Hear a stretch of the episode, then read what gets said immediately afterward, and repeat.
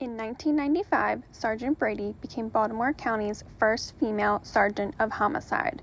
Many of the upcoming episodes tell stories from this time in her career. Listener discretion is advised. What's going on? Let your mother know. Your mother wants to know. She's an inquiring mind. Mind. Is it mine or mind? it's all in good service. See you. Okay, I'm calling this episode Crime Show Mythbusters. So I'm going to ask you questions about some of my crime show pet peeves. So it's really going to be more of just your experience than a true Mythbuster, um, but I think that it'll be fun. Um, and I didn't give you a heads up about any of these questions. So if you don't want to answer them or you've just never come across them in your career, then obviously you don't have to answer. Okay. All right. Many of what I call cop shows start with someone walking their dog or going for a jog or some other mundane activity, and then they stumble upon a dead body. The show cuts to the credits, and when they cut back, you see police tape and lights everywhere, and the homicide detectives are there. So, I have a couple questions about this. Okay. Are that many bodies actually found in public places? Is homicide immediately contacted, or are other officers sent to the scene first? Have you ever gotten to a scene and it actually wasn't a dead body but a mannequin? And were you ever at a scene that had been cleared but the suspect was still in the house? Hmm.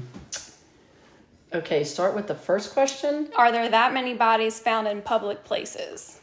Well, that could be yes and no because it depends on where someone's murdered. If you have, think about all the robberies that've gone bad that are murders. They're usually some people. Usually, most of those type people like street robberies. Mm-hmm. Um, that's in a public place. I mean, people are shot, and I mean, you've seen video of that, especially in Baltimore City, where because there are cell phones everywhere or in their cameras, where you'll see somebody getting robbed and then shot and killed. Mm-hmm. So I guess in that instance, yes. Um, what was she, what was the other? I'm trying to um, think. Is homicide immediately contacted, or are other officers sent to the scene first? It's in our department, and I would hope in most departments, uh, probably patrol is always the first ones to respond because you have patrol officers twenty four seven. Homicide detectives are on call. It's not like they're patrolling the entire area, you know, Baltimore County. It's like their own call, and that's why we rely on patrol officers to they get there first and um, you know they've gone through training too. And we've actually when i was in homicide um, we actually would train officers from shifts. Um, one instance where we had a homicide suicide.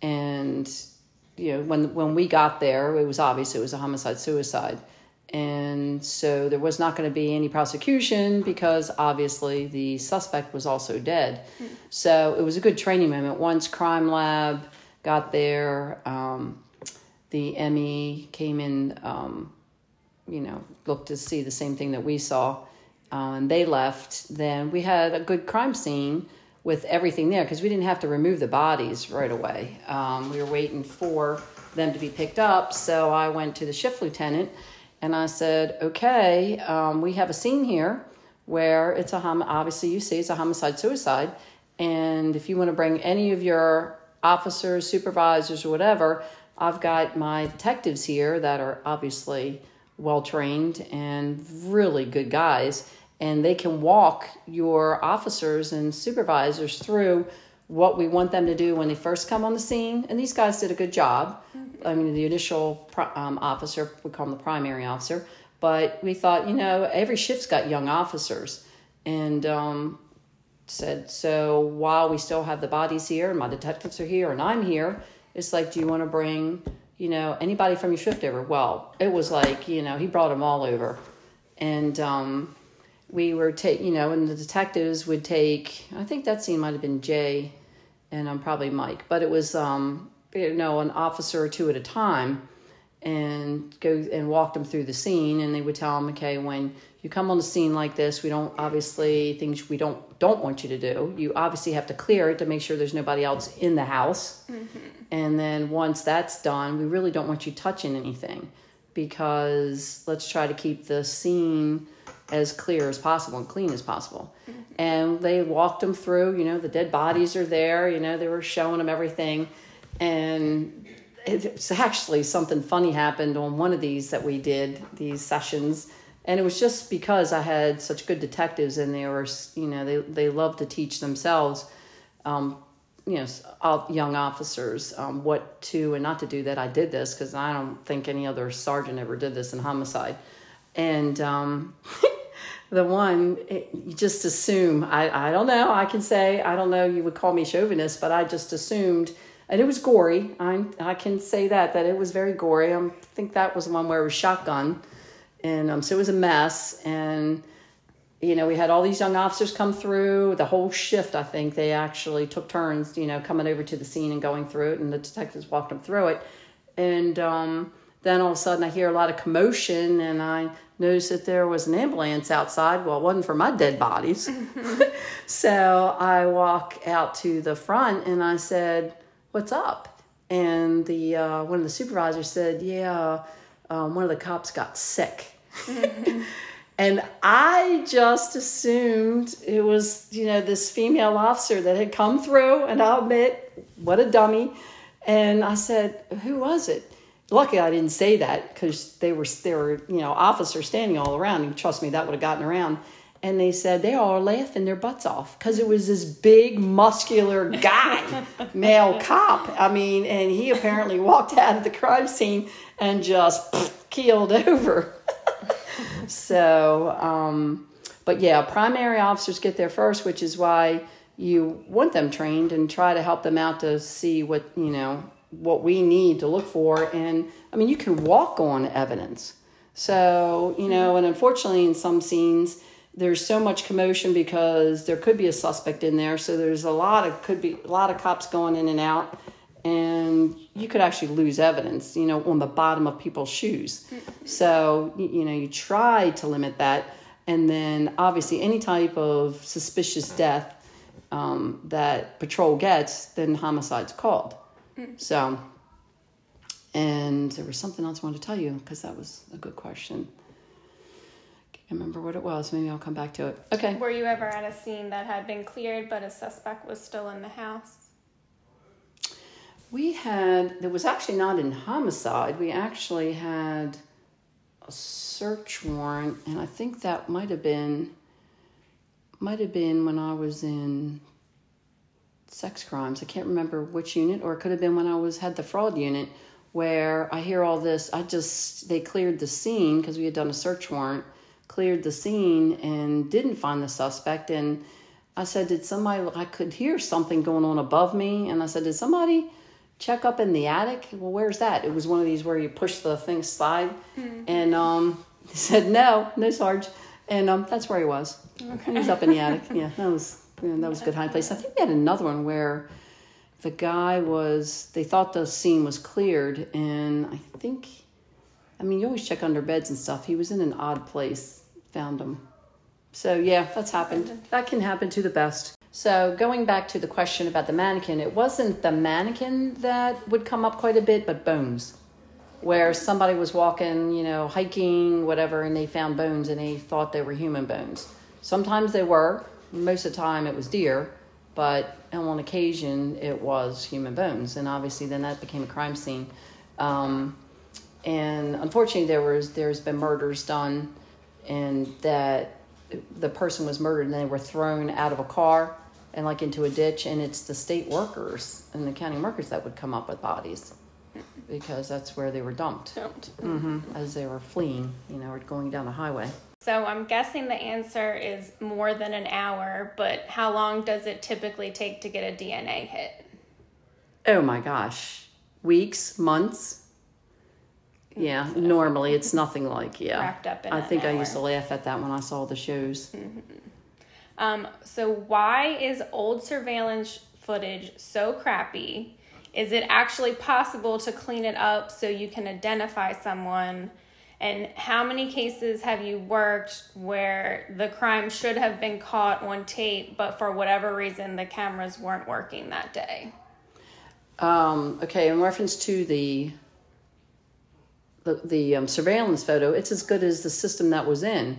And businesses, a lot of times the businesses, I should say, a lot of times the businesses have the best surveillance, but then again, sometimes no. And sometimes you'll go into a robbery, homicide of a business and there is no video. It's like, you've got to be kidding me because it was down and they never fixed it. Fix it. And that I seems mean, to happen it- on yeah. every true crime episode. And it does happen. I mean, it's you rely on the business owners to keep good video.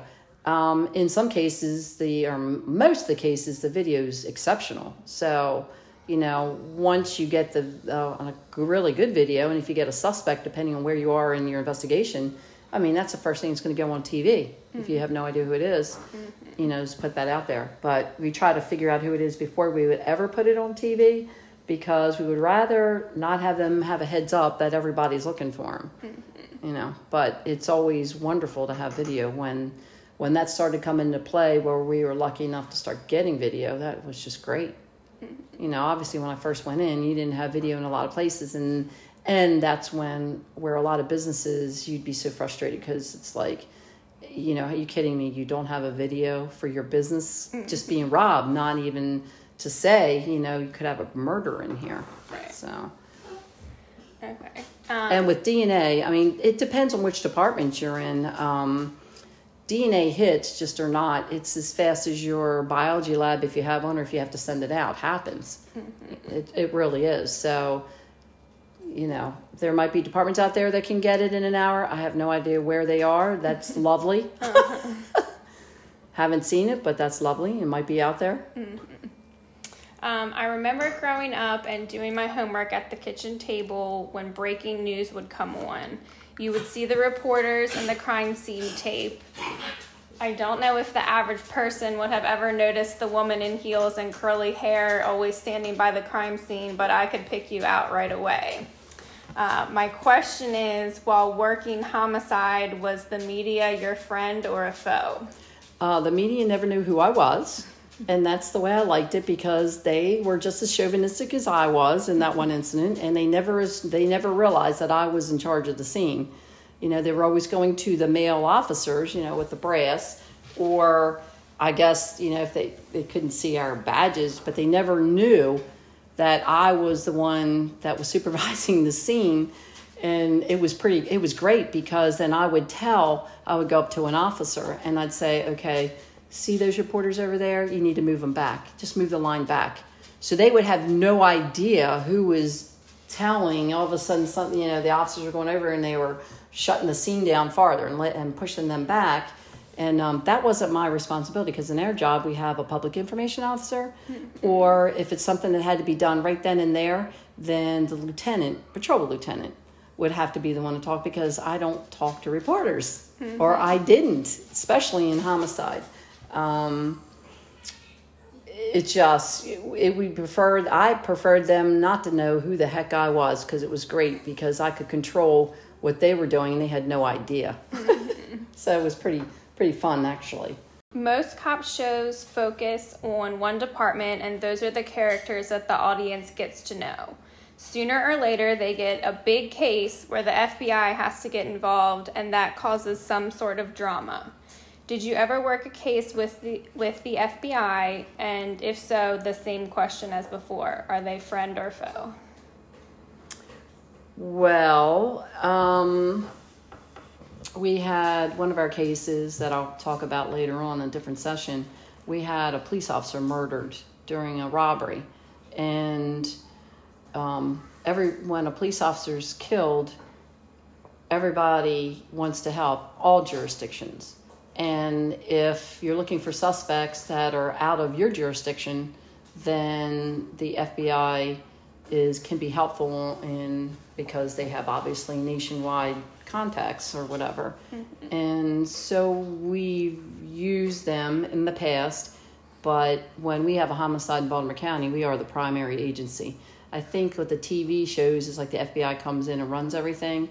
That's They usually have to get permission, Yeah. but the cops don't want to give them permission, and that's where there's always conflict. Yeah. When you have a department, I mean, ours is a big department. I mean, the FBI, they work with you, but they are not the primary. And they never are in a, in a Baltimore County, especially in, in a homicide, they aren't. Um, so, so, yeah, the, the shows that show where they come in and take over because they're the FBI is, is not true. And in many cases, the agents are pretty good. They don't want to take over because they weren't there from the beginning. They have to, you have to tell them what's going on, and they prefer to, what can you, what can we do to help? And there's some that we've had that want all the glory, and we don't care just as long as we get the bad guys. But um, yeah, they don't. It, and most departments are like that. The FBI should be helping them, but they're not the primary. They don't. You, yeah, and they don't. Pro- they're not the ones that prosecute if it's a county case that stays into that jurisdiction. Okay. Um, this one I already know the answer to, but uh, my favorite TV cop is Lenny Briscoe. I feel like he's the ultimate stereotypical cop. He's a tall white guy with a buzz cut and a drinking problem. What's your cop stereotype?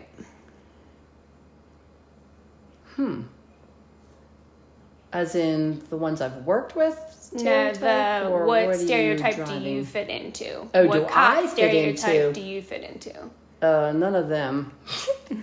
I never have been. Um, so most of the guys I've worked with, no, I, I shouldn't even say most of the guys I've worked with are tough guys and they're really smart and women too. The women are awesome that have worked the police, the officers, detectives, Debbie Chenoweth, um, who's a PSO.